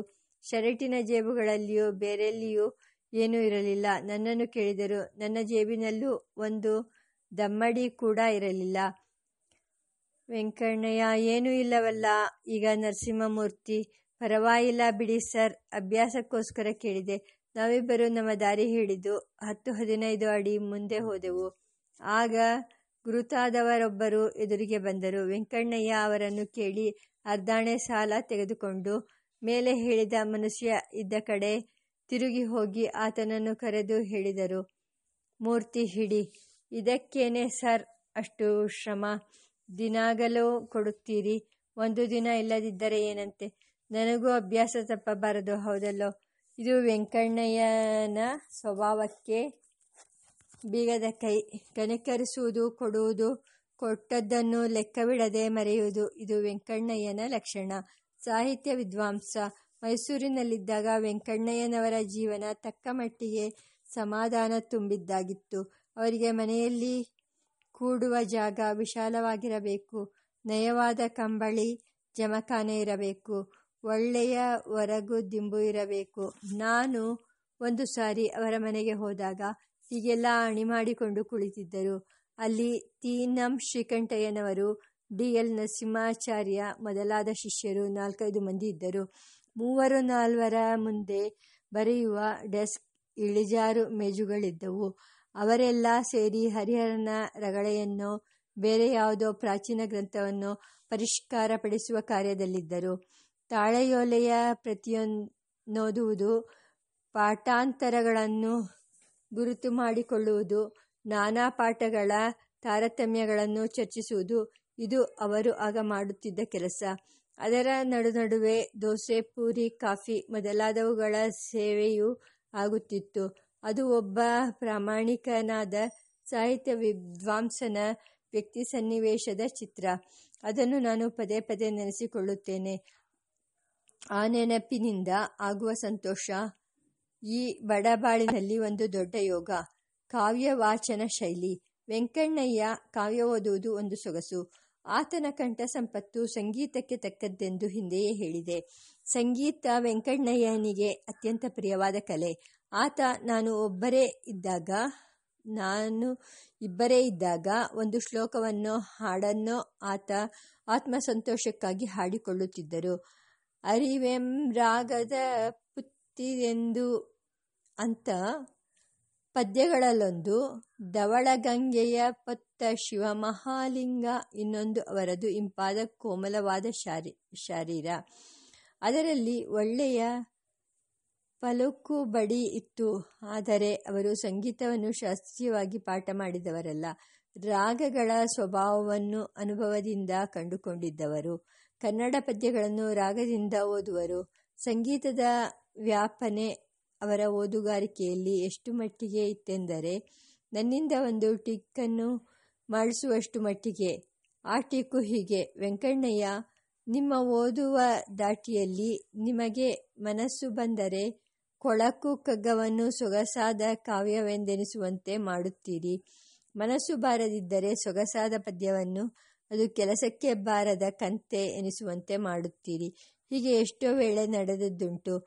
ಯಾರು ಯಾರೋ ಹೊಸದ ಪಂಕ್ತಿಗಳನ್ನು ವೆಂಕಣ್ಣಯ್ಯನಿಗೆ ತೋರಿಸಿ ಸರ್ಟಿಫಿಕೇಟ್ ಬೇಡುತ್ತಿದ್ದರು. ವೆಂಕಣ್ಣಯ್ಯ ಖುಷಿಯ ಮನೋಭಾವದಲ್ಲಿದ್ದರೆ ಆ ಪಂಕ್ತಿಗಳನ್ನು ರಾಗದಿಂದ ಓದುವರು. ಬರೆದವರು ಅದನ್ನು ಕೇಳಿ ಹಿಗ್ಗಿ ಹೊರಟು ಹೋಗುವರು. ಆಮೇಲೆ ನಾನೋ ಕೃಷ್ಣಶಾಸ್ತ್ರಿಗಳೋ ಕೇಳಿದಾಗ, ಇನ್ನೇನು ಮಾಡ್ಲಪ್ಪ, ಒಳ್ಳೆ ಹುಡುಗ, ಈ ಹುಚ್ಚು ಹಿಡಿದಿದೆ. ಬೇಡವೆಂದರೆ ಹುಚ್ಚು ಇನ್ನೂ ಹೆಚ್ಚಾಗುತ್ತದೆ. ಅದಕ್ಕಾಗಿ ಹೀಗೆ ಉಪಾಯವಾಗಿ ತಳ್ಳುವುದು ಎಂದು ನಗುವರು. ಒಂದು ಸ್ಮರಣೀಯ ಉಪನ್ಯಾಸ. ಸಾವಿರದ ಒಂಬೈನೂರ ಮೂವತ್ತ್ನಾಲ್ಕು ಮೂವತ್ತೈದರ ಸುಮಾರಿನಲ್ಲಿ ಪರಿಷತ್ತಿನ ವಿಶೇಷೋಪನ್ಯಾಸ ಕಾಲದಲ್ಲಿ ವೆಂಕಣ್ಣಯ್ಯ ಮಾಡಿದ ಒಂದು ಭಾಷಣ. ಅದನ್ನು ಕೇಳಿದವರ ಜ್ಞಾಪಕದಲ್ಲಿ ಬಹುಕಾಲ ಸ್ಫುಟವಾಗಿ ನಿಂತಿದ್ದೀತು. ನಾನು ಹತ್ತಾರು ಮಂದಿ ಕನ್ನಡ ಭಾಷಣಕಾರರನ್ನು ಕೇಳಿರುವ, ಕೇಳಿರುವವನು. ಅವರ ನೂರಾರು ಭಾಷಣಗಳನ್ನು ಕೇಳಿದ್ದೇನೆ. ವೆಂಕಣ್ಣಯ್ಯ ಅಂದು ಬೆಳಿಗ್ಗೆ ಮಾಡಿದ ಭಾಷಣದಷ್ಟು ಪರಿಣಾಮಕಾರಿಯಾದದ್ದನ್ನು ನಾನು ಎಂದೂ ಕೇಳಿಲ್ಲ. ಅಂದಿನ ವಿಷಯ ನನಗೆ ಜ್ಞಾಪಕವಿರುವ ಮಟ್ಟಿಗೆ ಪ್ರಾಚೀನ ನವೀನಗಳ ಸಮನ್ವಯ. ವೆಂಕಣ್ಣಯ್ಯ ಸುಮಾರು ಒಂದೂವರೆ ಗಂಟೆ ಮಾತನಾಡಿದರು. ಇಂಗ್ಲಿಷಿನಲ್ಲಿ ಸ್ಪೋಕ್ ಲೈಕ್ ಒನ್ ಇನ್ಸ್ಪೈರ್ಡ್ ಎಂದು ಹೇಳುವಂತೆ. ಆ ದಿನ ವೆಂಕಣ್ಣಯ್ಯನಲ್ಲಿ ಒಂದು ದೈವಾಂಶ ಅವೇಶ ಮಾಡಿದ್ದಂತೆ ಕೇಳಿದವರಿಗೆ ತೋರುತ್ತಿತ್ತು.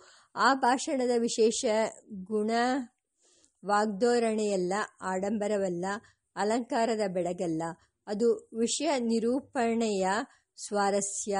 ಪ್ರಾಚೀನ ಸಂಪ್ರದಾಯ ನವೀನ ಸುಧಾರಣೆ ಈ ಎರಡು ಪಕ್ಷಗಳನ್ನು ಕುರಿತು ಹೇಳಬಹುದಾಗಿದ್ದ ವಾದ ಪ್ರತಿವಾದಗಳನ್ನು ತೋಲನ ಮಾಡಿ ದಿಗ್ದರ್ಶನ ಮಾಡಿದ್ದು ವೆಂಕಣ್ಣಯ್ಯನ ಬುದ್ಧಿ ಸೂಕ್ಷ್ಮದ ಕಾರ್ಯ.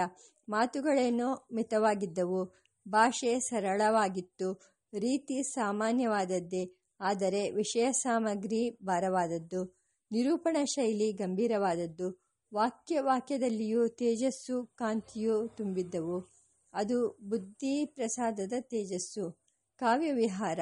ಸಾಮಾನ್ಯವಾಗಿ ಸಾಹಿತ್ಯದಲ್ಲಿ, ವಿಶೇಷವಾಗಿ ಕನ್ನಡ ಸಾಹಿತ್ಯದಲ್ಲಿ ನಾನು ಕಂಡಿರುವ ಸಂತೋಷದ ಬಹುಭಾಗಕ್ಕಾಗಿ ನಾನು ವೆಂಕಣ್ಣಯ್ಯನಿಗೆ ಋಣಿಯಾಗಿದ್ದೇನೆ. ಆತನ ರಸ ಪರಿಪಾಕದ ತಾರತಮ್ಯ ವಿವೇಕ ಬಹು ಸೂಕ್ಷ್ಮವಾದದ್ದು ಆತನ ಓದುಗಾರಿಕೆಯದೇ ಒಂದು ಸೊಗಸು. ಅದಕ್ಕಿಂತ ಮೇಲಾದದ್ದು ರಸಾಭಿಜ್ಞತೆ ಕಾವ್ಯ ಸಂದರ್ಭದಲ್ಲಿ ಸನ್ನಿವೇಶದ ಹಿರಿಮೆಯಲ್ಲಿ, ಪಾತ್ರಾಭಿವ್ಯಕ್ತಿಯ ಹಿರಿಮೆಯಲ್ಲಿ ಎಲ್ಲಿ ಪದೌಚಿತ್ಯ ಸೊಗಸು, ಎಲ್ಲಿ ವರ್ಣ ಸೊಗಸು, ಇದೇ ಮೊದಲಾದ ವಿವೇಚನೆಯನ್ನು ಮಾಡುವುದು ವೆಂಕಣ್ಣಯ್ಯನವರ ವಿಮರ್ಶನ ಸ್ವಾರಸ್ಯ. ಒಂದು ಸಾರಿ ಸಮ್ಮೇಳನಕ್ಕಾಗಿ ನಾವು ಬೆಳವ, ಬೆಳಗಾವಿಗೆ ಹೋಗಿದ್ದಾಗ ಅಲ್ಲಿ ಯಾವುದೋ ಹೈಸ್ಕೂಲು ಕಟ್ಟಡದಲ್ಲಿ ಬಿಡಾರ ಮಾಡಿಕೊಂಡಿದ್ದೆವು. ನಾವು ಅಲ್ಲಿ ಬಂದು ಸೇರಿದಾಗ ಅಪರಾಹ್ನ ಮೂರು ಗಂಟೆಯ ಸುಮಾರು. ಆಗ ವೆಂಕಟನಾರಾಯಣಪ್ಪನವರು ಎಪ್ಪತ್ತು ಎಂಬತ್ತು ಅಡಿ ಆಳದ ಬಾವಿಯಿಂದ ನೀರು ಸೇದಿ ಸ್ನಾನ ಮಾಡಿ ಆಮೇಲೆ ಅಡಿಗೆಯನ್ನು ಸಿದ್ಧಪಡಿಸಿದರು. ದೇಹಶ್ರಮದಿಂದ ಕೊಂಚ ಬೇಸರವಾಗಿತ್ತು. ಮಾರನೆಯ ದಿನ ಮಧ್ಯಾಹ್ನ ನಂತರ ನಾವು ಕೊಂಚ ವಿಶ್ರಾಂತಿಯಿಂದಿರುವುದೆಂದು ಮನಸ್ಸು ಮಾಡಿಕೊಂಡೆವು. ಆಗ ಆ ಮಾತು ಈ ಮಾತು ಆಡುತ್ತಾ ಅರ್ಜುನನ ತೀರ್ಥಯಾತ್ರೆಯ ಪ್ರಸ್ತಾವ ಬಂದಿತು. ವೆಂಕಣ್ಣಯ್ಯ ಪಂಪ ಭಾರತವನ್ನು ಕೈಗೆ ತೆಗೆದುಕೊಂಡು ಆ ಭಾಗವನ್ನು ಓದಿದರು.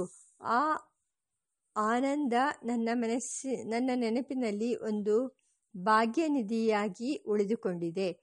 ಅವರು ಓದಿದ್ದಾದ ಮೇಲೆ ಬೆಳಗಾವಿಯ ಸಾಹಿತ್ಯ ಸಮ್ಮೇಳನಕ್ಕೆ ನಾವೆಲ್ಲ ಹೋಗಿದ್ದೆವು. ಒಂದು ಮಧ್ಯಾಹ್ನ ಆ ಊರಿಗೆ ಹೊರಗೆ ಮಧ್ಯ, ಮೈದಾನದಲ್ಲಿ ಕೊಂಚ ಸುತ್ತಾಡಿ ಒಂದು ಕಡೆ ಕುಳಿತೆವು. ವೆಂಕಣ್ಣಯ್ಯನ ಕೈಯಲ್ಲಿ ಪಂಪ ಭಾರತವಿತ್ತು. ಅಂದಿನ ವೆಂಕಣ್ಣಯ್ಯನ ಓದುಗಾರಿಕೆಯನ್ನು ಕೇಳಿದವರು ಅದನ್ನು ಯಾವ ಜೀವವೂ ಮರೆಯಲಾರರು. ಅದಾದ ಮೇಲೆ ತಕರಾರು. ಕೃಷ್ಣಶಾಸ್ತ್ರಿಗಳದು. ನನ್ನದು ವೆಂಕಣ್ಣಯ್ಯನವರ ಮೇಲೆ ಯಾವಾಗಲೂ ಒಂದು ಆಕ್ಷೇಪ. ಬಹು ಸಾಮಾನ್ಯವಾದ ಪದ್ಯವನ್ನು ನೀವು ಓದುವ ಸೊಗಸಿನಿಂದ ರಸಪುಷ್ಟವನ್ನಾಗಿ ಮಾಡುತ್ತೀರಿ. ನಿಮಗೆ ಮನಸ್ಸು ಬಾರದಿದ್ದರೆ ಎಷ್ಟು ಸೊಗಸಾದ ಪದ್ಯವನ್ನಾದರೂ ನೀವು ಓದುವ ರೀತಿಯಿಂದ ಅದು ಕೆಟ್ಟ ಕಗ್ಗವೆನ್ನುವಂತೆ ಮಾಡುತ್ತೀರಿ. ಈ ಆಕ್ಷೇಪಣೆ ವೆಂಕಣ್ಣಯ್ಯನವರ ಪ್ರತ್ಯುತ್ತರ, ಮೊದಲು ದೊಡ್ಡ ನಗು, ಆಮೇಲೆ ಏನೋ ವಿವರಣೆ. ಮೇಲೆ ಹೇಳಿದ ಸಂದರ್ಭದಲ್ಲಿ ಹೀಗೆ ವಾಗ್ವಾದ ಪ್ರಾರಂಭವಾಯಿತು. ಆಗ ನೋಡಬೇಕಾಗಿತ್ತು ವೆಂಕಣ್ಣಯ್ಯನ ಅಂತರ್ದೃಷ್ಟಿ ಎಂತಾದ್ದು. ಕೃಷ್ಣಶಾಸ್ತ್ರಿಗಳ ಪಾಂಡಿತ್ಯ ಎಂಥದ್ದು ಎಂಬುದನ್ನು ಅದು ಕಾವ್ಯ ವ್ಯಾಸಂಗಿಗಳಿಗೆ ಒಂದು ಸೊಗಸಾದ ಪಾಠ. ನಮ್ಮ ಮಾತುಕತೆಗಳು ನಡೆಯುತ್ತಿದ್ದಂತೆ ಆ ದಾರಿಯಲ್ಲಿ ಹೋಗುತ್ತಿದ್ದವರು ಹತ್ತಾರು ಮಂದಿ ನಾವಿದ್ದ ಕಡೆ ಗುಂಪು ಕಟ್ಟಿ ನಿಂತು ಬಿಟ್ಟರು ಆದರೆ ಅವರು ಅಲ್ಲಿದ್ದದ್ದು ನಮ್ಮ ಮನಸ್ಸುಗಳಿಗೆ ಗೋಚರವಾಗಲಿಲ್ಲ. ನಮ್ಮ ಮಾತು ನಿಂತ ಮೇಲೆ ಅವರಲ್ಲಿ ಒಬ್ಬರು, ಮೂವರು, ಯಾಕ್ರಪ್ಪ ನಿಲ್ಲಿಸಿಬಿಟ್ಟಿರಿ? ಇನ್ನೂ ಮಾತನಾಡ್ರಲ್ಲ ಕೇಳಾನಿ ಎಂದರು. ಆಗ ಗೊತ್ತಾಯಿತು ನಮಗೆ ಆ ಜನಕ್ಕೆ ಒಳ್ಳೆಯ ಕನ್ನಡ ಮಾತಿನ ಹಸಿವು ಎಷ್ಟಿತ್ತು ಎಂಬುದು. ವೆಂಕಣ್ಣಯ್ಯನವರ ಮಾತಿನ ಭಾಷೆ ಅಷ್ಟು ಮಧುರವಾದ ಕಾಂತಿಯುಳ್ಳದ್ದು. ನಾವು ಆ ಗುಂಪಿನವರ ಜೊತೆಯಲ್ಲಿ ಒಂದೆರಡು ಉಪಚಾರದ ಮಾತನಾಡಿ ಮುಗಿಸಿದೆವು. ನರಹರಿರಾಯರ ಗುಡ್ಡದ ಮೇಲೆ. ಬಸವನಗುಡಿಯ ನರಹರಿರಾಯರ ಗುಡ್ಡದ ಪೂರ್ವಭಾಗದ ಇಳಿಜಾರಿನಲ್ಲಿ ವೆಂಕಣ್ಣಯ್ಯ, ಶ್ರೀನಿವಾಸಮೂರ್ತಿ, ನಾನು ಒಂದೊಂದು ವೇಳೆ ಕೃಷ್ಣಶಾಸ್ತ್ರಿ ಸೇರಿ ಗದಗಿನ ಭಾರತದ ಅನೇಕ ಪ್ರಕರಣಗಳನ್ನು ಓದಿದೆವು. ಓದುವ ಕೆಲಸ ವೆಂಕಣ್ಣಯ್ಯನವರದು. ಮೂರ್ತಿ ನಾನು ನಮ್ಮ ಮುಂದೆ ಸಣ್ಣ ಕಲ್ಲಿನ ರಾಶಿಗಳನ್ನು ಮಾಡಿಕೊಂಡು ನಮ್ಮೆದುರುಗಿದ್ದ ಮಾವಿನ ಮರಗಳ ಕಾಯಿಗಳಿಗೆ ಕಲ್ಲೆಸೆಯುತ್ತಿದ್ದೆವು. ಆಗ ಸಂಜೆ ನಾಲ್ಕು ಗಂಟೆಯ ಸುಮಾರು. ನಾವಿದ್ದ ಕಡೆ ಗುಡಿಯ ನೆರಳು ಹರಡಿ ತಂಪಾಗಿರುತ್ತಿತ್ತು. ನಮ್ಮ ಜೊತೆಯಲ್ಲಿ ಒಂದಿಷ್ಟು ಅವಲಕ್ಕಿ ಹುರಿಗಾಳು ಬರುತ್ತಿತ್ತು. ಅದರ ಜೊತೆಗೆ ನಾವು ಉದುರಿಸಿದ ಕಸಿ ಮಾವಿನಕಾಯಿ, ದೋರೆಗಾಯಿ ಜೊತೆಗೆ ಕೊಂಚ ಉಪ್ಪು, ಹಸಿಮೆಣಸಿನಕಾಯಿ ಇರುತ್ತಿತ್ತು.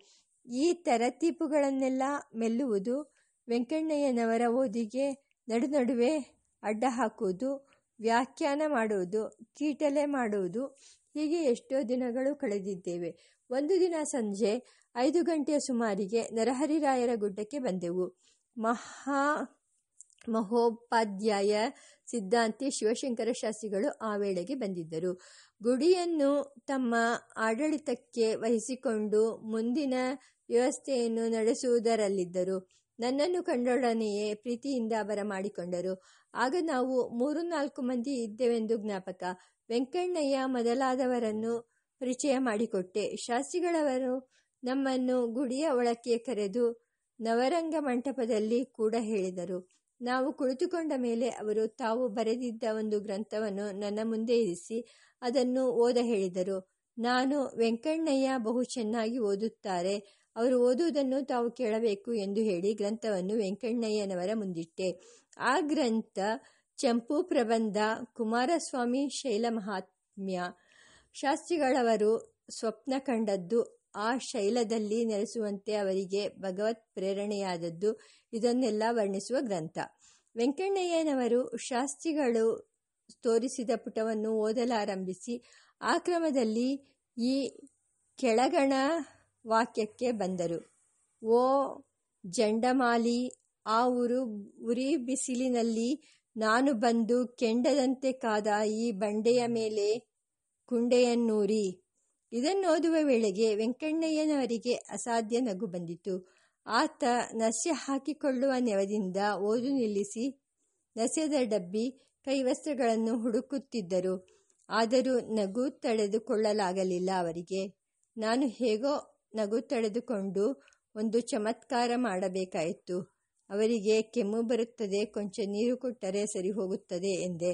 ಶಾಸ್ತ್ರಿಗಳು ಅಲ್ಲಿದ್ದ ಅರ್ಚಿಕನೊಬ್ಬನನ್ನು ಕರೆದು ಹೇಳಿದರು, ಕೊಂಚ ನೀರುತ್ತಾ ತೀರ್ಥದ ನೀರಾದರೂ ಸರಿಯೇ, ನಗು ತಡೆಯುವುದು ನಮ್ಮಿಬ್ಬರಿಗೂ ಅಸಾಧ್ಯವಾಯಿತು. ಶಾಸ್ತ್ರಿಗಳು ಏನೆಂದು ಕೇಳಿದರು, ನಾನು ಹೇಳಿದೆ, ನಿಮ್ಮ ಪ್ರಾಸದಿಂದ ನಮಗೆ ದ್ರಾಸ ಬಂದಿತು.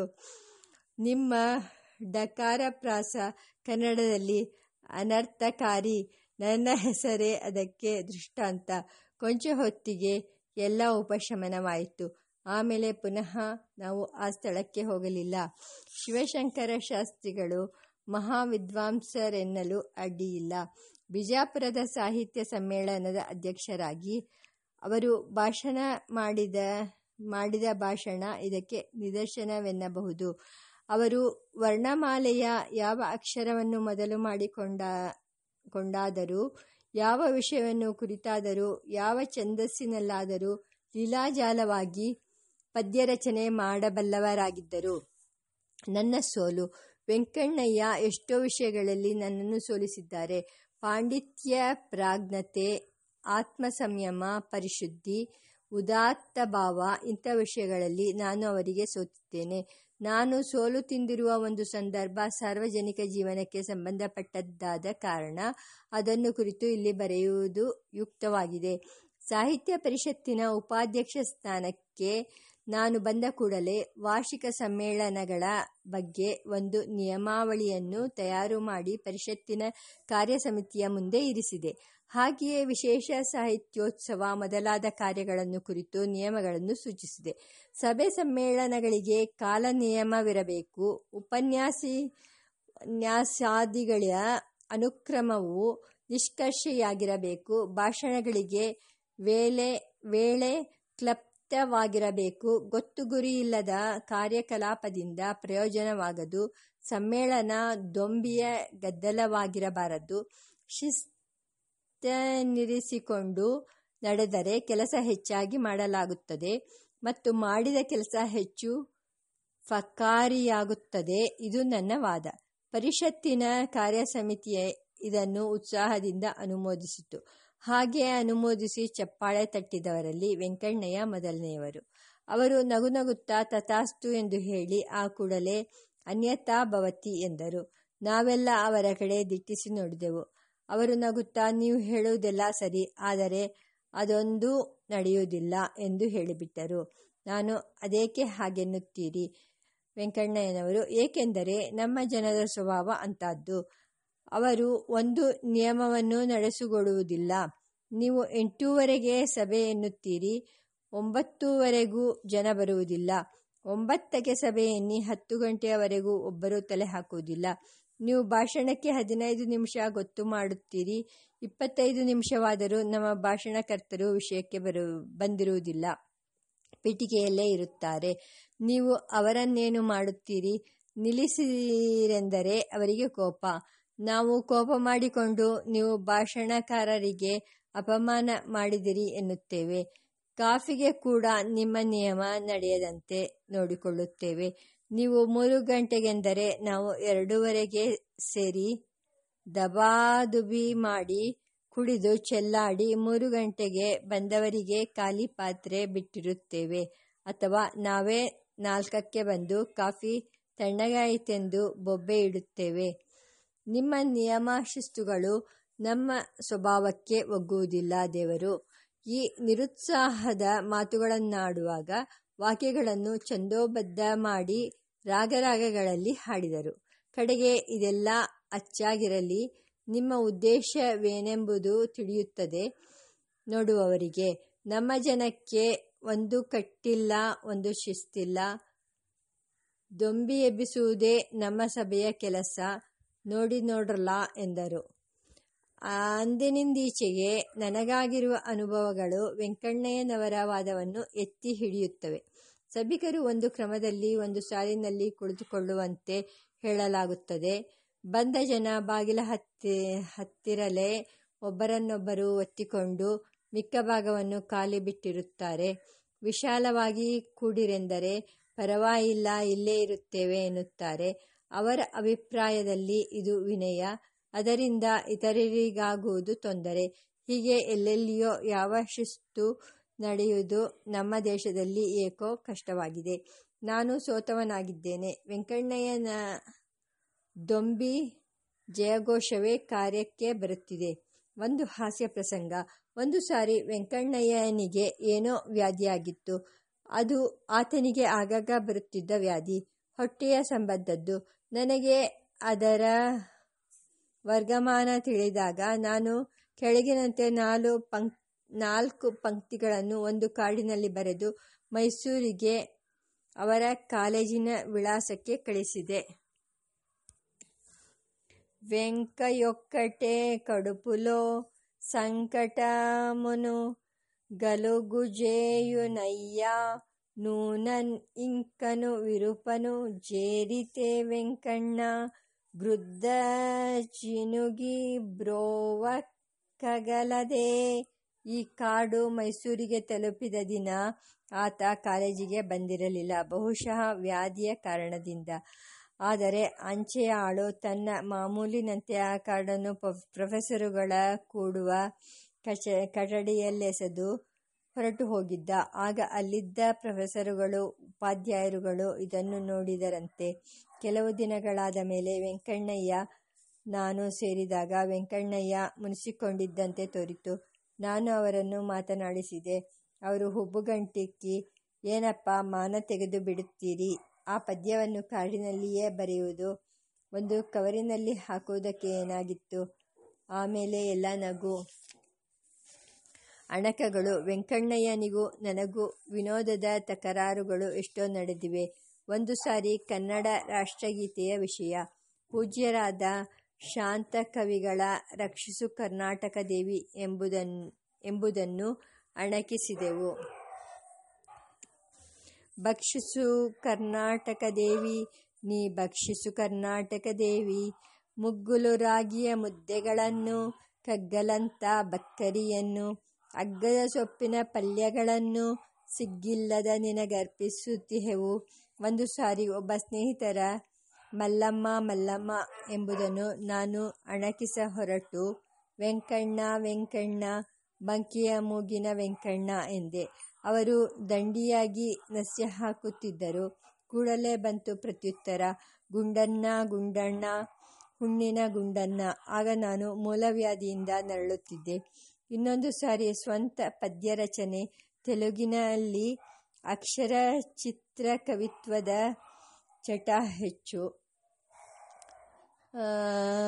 ನಿರು, ನಿರೋಷ್ಟಮುಲು, ನಿರ್ದ್ಯಂತ್ಯಮುಲು ಸರ್ವಲಘು ಹೀಗೆ ಇದನ್ನು ನಾವು ಹೀಯಾಳಿಸ ಹೊರಟವು.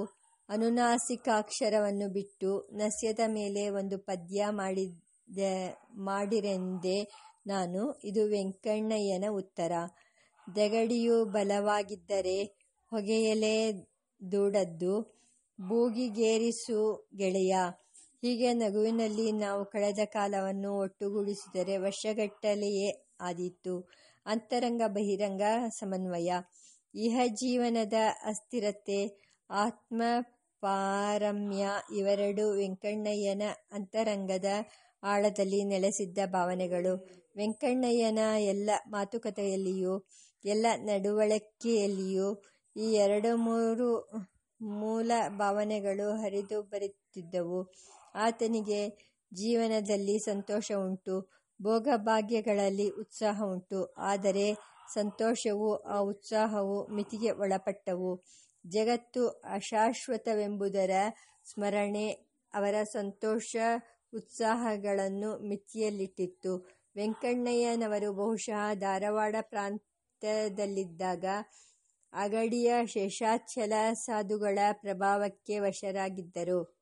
ಶೇಷಾಚಲ ಸಾಧುಗಳನ್ನು ಕುರಿತು ಆಗಾಗ ಪ್ರಸ್ತಾವಿಸುತ್ತಿದ್ದರು. ಶೇಷಾಚಲ ಸಾಧುಗಳು ಯತಿಗಳಲ್ಲ, ಸಂಸಾರದಲ್ಲಿದ್ದವರು. ಸಾಮಾನ್ಯ ಜನರಂತೆ ಕಷ್ಟ ಕಾರ್ಪಣ್ಯಗಳನ್ನು ಸಹಿಸಿದವರು. ಗಂಜೀಪು ಆಟ ಆಡುತ್ತಿದ್ದರು. ನಸ್ಯ ಹಾಕುತ್ತಿದ್ದರು. ಊಟ ಉಪಚಾರಗಳಿಂದ ನಲಿಯುತ್ತಿದ್ದರು. ಹೀಗೆ ಅವರು ಲೋಕಜೀವನದಲ್ಲಿ ಮಗ್ನರಾಗಿದ್ದರು. ಹಾಗಿದ್ದಾಗಲೂ ಅವರ ಅಂತರಂಗವು ಸರ್ವದಾ ಪರಮಾತ್ಮನ ಚಿಂತೆಯಲ್ಲಿರುತ್ತಿತ್ತು. ಅವರು ಬಹಿರ್ವ್ಯಾಪಾರದಲ್ಲಿದ್ದಾಗಲೂ ಅಂತರ್ಮುಖಿಗಳಾಗಿದ್ದರು. ಈ ಅಂತರಂಗ ಬಹಿರಂಗ ಸಮನ್ವಯವು ಸಾಮರಸ್ಯವು ವೆಂಕಣ್ಣಯ್ಯನವರಿಗೆ ಮಹಾಯೋಗಿಯ ಲಕ್ಷಣವೆಂದು ತೋರಿ ಅವರ ಪೂಜ್ಯಭಾವವನ್ನು ಸಂಪಾದಿಸಿತು. ಈ ಪ್ರಭಾವ ವೆಂಕಣ್ಣಯ್ಯನ ಜೀವನವನ್ನು ರೂಪುಗೊಳಿಸಿತೆಂದು ನನಗನ್ನಿಸುತ್ತದೆ. ವೆಂಕಣ್ಣಯ್ಯನವರು ಮಿತವಾಗಿ ಆಚಾರಶೀಲರು. ನನಗಿಂತ ಹೆಚ್ಚಿನ ಆಚಾರ ಶ್ರದ್ಧೆ ಅವರದು. ಕೃಷ್ಣಶಾಸ್ತ್ರಿಗಳದು ಇನ್ನೂ ಹೆಚ್ಚಿನದು. ಶಾಸ್ತ್ರಿಗಳು ತಮ್ಮ ಅಹನಿಕದಲ್ಲಿ ದೇವತಾರ್ಚನೆ ಪಾರಾಯಣಗಳನ್ನು ಸೇರಿಸಿಕೊಂಡಿದ್ದರು. ವೆಂಕಣ್ಣಯ್ಯ ಸಂಧ್ಯಾವಂದನೆಯ ಅನಂತರ ಶ್ರೀಮದ್ ರಾಮಾಯಣ ಪಾರಾಯಣ ಮಾಡುತ್ತಿದ್ದರು. ಒಂದೆರಡು ಸರ್ಗವಾದರೂ ಪಾರಾಯಣ ಮಾಡುವರು. ಅದಕ್ಕಾಗಿ ಕೊಂಚ ಮಡಿ ಮಾಡುವರು. ಮೊದಮೊದಲು ನಾನು ಅದನ್ನು ಗೇಲಿ ಮಾಡಿ ಪಾಪ ಕಟ್ಟಿಕೊಂಡದ್ದುಂಟು. ಒಂದು ಸಾರಿ ಅವರ ಮಡಿಯ ಆಸನವೆಂದು ಒಂದು ದಾವಳಿಯ ತುಂಡನ್ನು ಕೊಟ್ಟೆ. ಇದೇನು ಗದ್ದಿಗೆ? ಯಾರಿಗೆ? ಈ ಗದ್ದಿಗೆ ಪರಲೋಕಕ್ಕೆ ಅನುಕೂಲವಾದದ್ದು. ಅದರ ಮೇಲೆ ವ್ಯಾಖ್ಯಾನಗಳಾದವು. ಬಹುಕಾಲ ಅವರು ತಮ್ಮ ವ್ರತವನ್ನು ನಡೆಸುತ್ತಿದ್ದದ್ದನ್ನು ಕಂಡು ನಾನು ಅವರಲ್ಲಿ ಭಕ್ತಿ ಗೌರವಗಳನ್ನು ತೋರಲು ಮೊದಲು ಮಾಡಿದೆ. ಆಗ ನಾನು ನನ್ನ ತಪ್ಪನ್ನು ಒಪ್ಪಿಕೊಂಡೆ. ವೆಂಕಣ್ಣಯ್ಯ ನಗುತ್ತಾ ನನ್ನ ಕಡೆ ನೋಡಿದರು. ಆ ನೋಟದಲ್ಲಿ ಕ್ಷಮೆ ಇತ್ತೆಂದು ಅಂದುಕೊಂಡಿದ್ದೇನೆ. ವೆಂಕಣ್ಣಯ್ಯನವರ ಇನ್ನೊಂದು ನಿತ್ಯ ಪಾರಾಯಣ ಗ್ರಂಥ ಭಗವದ್ಗೀತೆ. ಗೀತೆ ಅವರಿಗೂ, ಕೃಷ್ಣಶಾಸ್ತ್ರಿಗಳಿಗೂ ಬಾಯಿಪಾಠವಾಗಿತ್ತು. ಗ್ರಂಥವನ್ನು ಎಲ್ಲೆಂದರಲ್ಲಿ ಉದಾಹರಿಸುವಷ್ಟು ಅವರ ವಾಕ್ಯಗಳು ಸ್ವಾಧೀನವಾಗಿದ್ದವು. ಅವರಿಗೆ ಬಿಡುವಾದಾಗಲೆಲ್ಲ ವೆಂಕಣ್ಣಯ್ಯ ನನ್ನೊಡನೆ ಯಾವುದಾದರೊಂದು ಗೀತಾವಾಕ್ಯವನ್ನು ವಿಚಾರ ವಿನಿಮಯಕ್ಕಾಗಿ ಎತ್ತುವರು. ವಾಕಿಂಗ್ ಹೋಗುವಾಗ ಭೋಜನಕ್ಕೆ ಕುಳಿತಾಗ ಇನ್ನು ಯಾವುದೋ ಸಮಯದಲ್ಲಿ ಇಂಥ ಚರ್ಚೆಗಳು ನಡೆಯುತ್ತಿದ್ದವು. ಪ್ರತಿಕಕ್ಷಿ ಹೇಳುವುದರಲ್ಲಿ ಅವರ ಮಾತು ಬಲು ನಾಜೂಕು. ಸಮಾಧಾನ ಹೇಳುವುದರಲ್ಲಿಯೂ ಹಾಗೆಯೇ. ಉಭಯ ಪಕ್ಷಗಳನ್ನು ಸಮ, ಸಾವಧಾನವಾಗಿ ತೂಕ ಮಾಡುವರು. ಈ ತೂಕ ಮಾಡುವ ಅಭ್ಯಾಸವೇ ವೆಂಕಣ್ಣಯ್ಯನವರ ವಿಶೇಷ ಬುದ್ಧಿಲಕ್ಷಣ. ಸತ್ಕಾವ್ಯ ಆಧ್ಯಾತ್ಮ. ವಾಚಕರಲ್ಲಿ ಪೂರ್ವಕಾಲದ ನಾಗರಕಟ್ಟೆಯನ್ನು ನೋಡಿರುವವರು ಅಲ್ಲಿ ಜೋಡಿ ನಾಗರವಿರುವುದನ್ನು ಗುರುತಿಸಲಾದಿತ್ತು ಜೋಡಿ ನಾಗರ ಕಲ್ಲಿನಲ್ಲಿ ಎರಡು ಹಾವುಗಳು ಒಂದಕ್ಕೊಂದು ಜಡೆಯಂತೆ ಹೆಣೆದುಕೊಂಡು ತಲೆಯ ಭಾಗದಲ್ಲಿ ಒಂದನ್ನೊಂದು ಪ್ರೀತಿಯಿಂದ ದಿಟ್ಟಿಸುವಂತೆ ಇರುತ್ತದೆ. ಅದರಂತೆ ಎರಡು ಕುತೂಹಲಗಳು ವೆಂಕಣ್ಣಯ್ಯನವರ ಅಂತರಂಗ ಜೀವನದಲ್ಲಿ ಹೆಣೆದುಕೊಂಡಿದ್ದವು. ಒಂದು ಸತ್ಕಾವ್ಯ, ಇನ್ನೊಂದು ಆಧ್ಯಾತ್ಮ. ಅದು ಇದನ್ನು, ಇದು ಅದನ್ನು ಎವೆಯಿಕ್ಕದೆ ದಿಟ್ಟಿಸಿಕೊಂಡಿರುತ್ತಿದ್ದವು. ವೆಂಕಣ್ಣಯ್ಯನ ಬಾಯಿಯಿಂದ ದಿನಕ್ಕೆ ಒಂದೆರಡು ಸಲವಾದರೂ ಕೇಳಿಬರುತ್ತಿದ್ದ ಪದ್ಯ ಇದು. ಅರಿಮೆರಾಗದ ಪುತ್ತಿದೆಂದು ಮರಿಮೆ, ನಿರ್ಗುಳ್ಳೆ ಪಾಗೆಂದಿದ ಸ್ಥಿರಮೆಂದುಂ ಸದಸದ್ವಿವೇಕಮನಿದೆ ಪಾಳ್ಗೈದುದೆಂದುಂ ವಸುಂಧರೆಯುಳ್ ಕಾರಣದರಿರ್ಪರೆ, ಪಳಗಿದಿಂತೀಡಾ ತೀದಾಡೋಡಂ ಗುರು ಶುಶ್ರೂಷೆ ಯೊಳಿಂತುಟೆ ಕಳೆಯ ತಾರುಣ್ಯಂ ಮಂದಾನಂದದಂ. ನಾಗಾನಂದ ಅನಂತನಾರಾಯಣ ಶಾಸ್ತ್ರಿಗಳವರ ಅನುವಾದ. ವೆಂಕಣ್ಣಯ್ಯ ಕಡೆಕಡೆಯ ದಿನಗಳಲ್ಲಿ ಹೆಚ್ಚು ಕಾಲ ಅಂಚ, ಅಂತರ್ಮುಖಿಯಾಗಿರುತ್ತಿದ್ದರು. ಅವರ ಕಡೆಯ ರೋಗ ಪ್ರಬಲವಾಗಿದ್ದಾಗ ಅವರ ಬಲಗೈಯ ಗೈಯು ಹೃದಯ ಪ್ರವೇಶದಿಂದ ಹೊರಟು ಹೂವಿನಿಂದ ದೇವತಾರ್ಚನೆ ಮಾಡುತ್ತಿದ್ದೇ ಮಾಡುತ್ತಿದೆಯೋ ಎಂಬಂತೆ ಚಲನೆ ಮಾಡುತ್ತಿತ್ತು. ವೆಂಕಣ್ಣಯ್ಯನವರ ಅಂತರಂಗದ ವಿಶೇಷವನ್ನು ಒಂದು ಮಾತಿನಲ್ಲಿ ಹೇಳಬೇಕೆಂದರೆ ಅದು ಜೀವನೋನ್ನತಿ. ಇದಕ್ಕೆ ಅವರು ತಿಳಿದಿದ್ದ ದಾರಿಗಳು ಎರಡು. ಮೊದಲನೆಯದು ಸಾಹಿತ್ಯದಲ್ಲಿ ರಸಪರಿಪಾಕ, ಎರಡನೆಯದು ಲೋಕಜೀವನದಲ್ಲಿ ಅನುಕಂಪೆ. ರಸಾನುಭವದಿಂದ ಹೃದಯ ಪರಿಪಕ್ವವಾಗಬೇಕು. ಲೋಕ ಸಂಪರ್ಕದಿಂದ ಜೀವವು ಸ್ವಾರ್ಥ ಮಲಗಳನ್ನು ಕಳೆದು ಪರಿಶುದ್ಧವಾಗಬೇಕು. ಮನ ಪರಿಪಾಕದಿಂದ ಆತ್ಮಶೋಧನೆ, ಲೋಕ ಸಂಪರ್ಕದಿಂದ ಆತ್ಮಸತ್ವ ವಿಕಾಸ. ಸಾಹಿತ್ಯದಲ್ಲಿ ಮನೋರಂಜನೆಯನ್ನ ಅವರು ಅಲ್ಲಗಳೆದವರಲ್ಲ. ರಸಪುಷ್ಟಿ ಇರಬೇಕು, ಭಾವಪುಷ್ಟಿ ಇರಬೇಕು. ಆದರೆ ಅವೆರಡೂ ಜೀವ ಪರಿಶೋಧಕಗಳಾಗಬೇಕು. ಲೋಕ ವ್ಯವಹಾರವೂ ಅಷ್ಟೇ. ಅದು ಜೀವನದ ದೌರ್ಬಲ್ಯಗಳನ್ನು ಮೇಲಕ್ಕೆತ್ತಿ ಅವುಗಳನ್ನು ತಿದ್ದಲು ಸಹಕಾರಿಗಳಾಗಬೇಕು. ಹೀಗೆ ಉಭಯತಾಪಿ ಜೀವಶೋಧನೆ, ಜೀವ ಸಮುನ್ನತಿ ಇವು ಧ್ಯೇಯಗಳು. ವೆಂಕಣ್ಣಯ್ಯನವರ ಸಕಲ ವ್ಯಾಪಾರಗಳಲ್ಲಿಯೂ ಈ ಆತ್ಮೋತ್ಕರ್ಷದ ಆಶಯ ಮೂಲಭೂತವಾಗಿತ್ತು. ಅಂತಸ್ಸಂಬಂಧ ಒಂದು ಪ್ರಾಚೀನ ವಾಕ್ಯ ಹೀಗಿದೆ ರಾಜಾಧ್ವರೇ ಶ್ಮಶಾನೆ ಚ ಯಸ್ತಿಷ್ಠತಿ ಸ ಬಾಂಧವಃ ಮನುಷ್ಯನಿಗೆ ಆಪತ್ತು ಬಂದಾಗ, ಅವನನ್ನು ಸೆರೆಮನೆಗೆ ಕರೆದುಕೊಂಡು ಹೋಗುವ ಸಂದರ್ಭ ಬಂದಾಗ, ಅವನು ವಿಯೋಗ ದುಃಖದಲ್ಲಿದ್ದಾಗ ಯಾರು ಕೈಬಿಡದೆ ಸಂತತವಾಗಿ ಪಕ್ಕದಲ್ಲಿರುತ್ತಾನೋ ಆತನೇ ನಿಜವಾದ ಬಂಧು. ವೆಂಕಣ್ಣಯ್ಯ ನನ್ನ ಪಾಲಿಗೆ ಹೀಗಿದ್ದರು. ನನ್ನ ಮನೆಯ ದೀಪ ಆರಿಹೋದಾಗ ಪಕ್ಕದಲ್ಲಿ ನಿಂತಿದ್ದವರು ವೆಂಕಣ್ಣಯ್ಯ. ಅಂದಿಗೆ ಹದಿನೈದು ದಿವಸದ ಹಿಂದಿನಿಂದ ಅವರು ಕಾಲೇಜು ಹೊತ್ತು ಹೊರತು ಯಾವಾಗಲೂ ಎಡೆಬಿಡದೆ ನನ್ನ ಪಕ್ಕದಲ್ಲಿರುತ್ತಿದ್ದರು.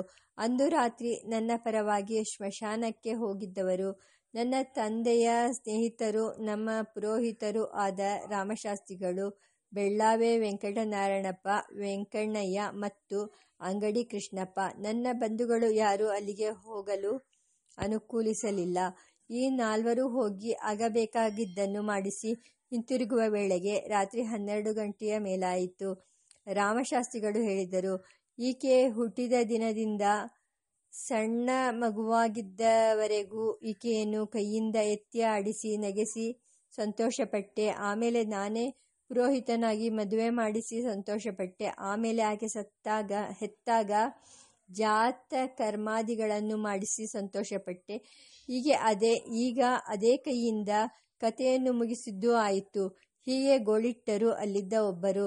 ಲೋಕದಲ್ಲಿ ಇಂಥದ್ದು ಅಪರೂಪವಲ್ಲ, ಎಷ್ಟೋ ನಡೆದಿದೆ ಎಂದರು. ವೆಂಕಟನಾರಾಯಣಪ್ಪನವರಿಗೆ ದೈವದ ಮೇಲೆ ಮುನಿಸು. ಅವರು ಮುನಿದುಕೊಂಡೇ ಇದು ಯಾಕೆ ಹೀಗಾಗಬೇಕು ಎಂದು ಪ್ರಲಾಪಿಸಿದರು.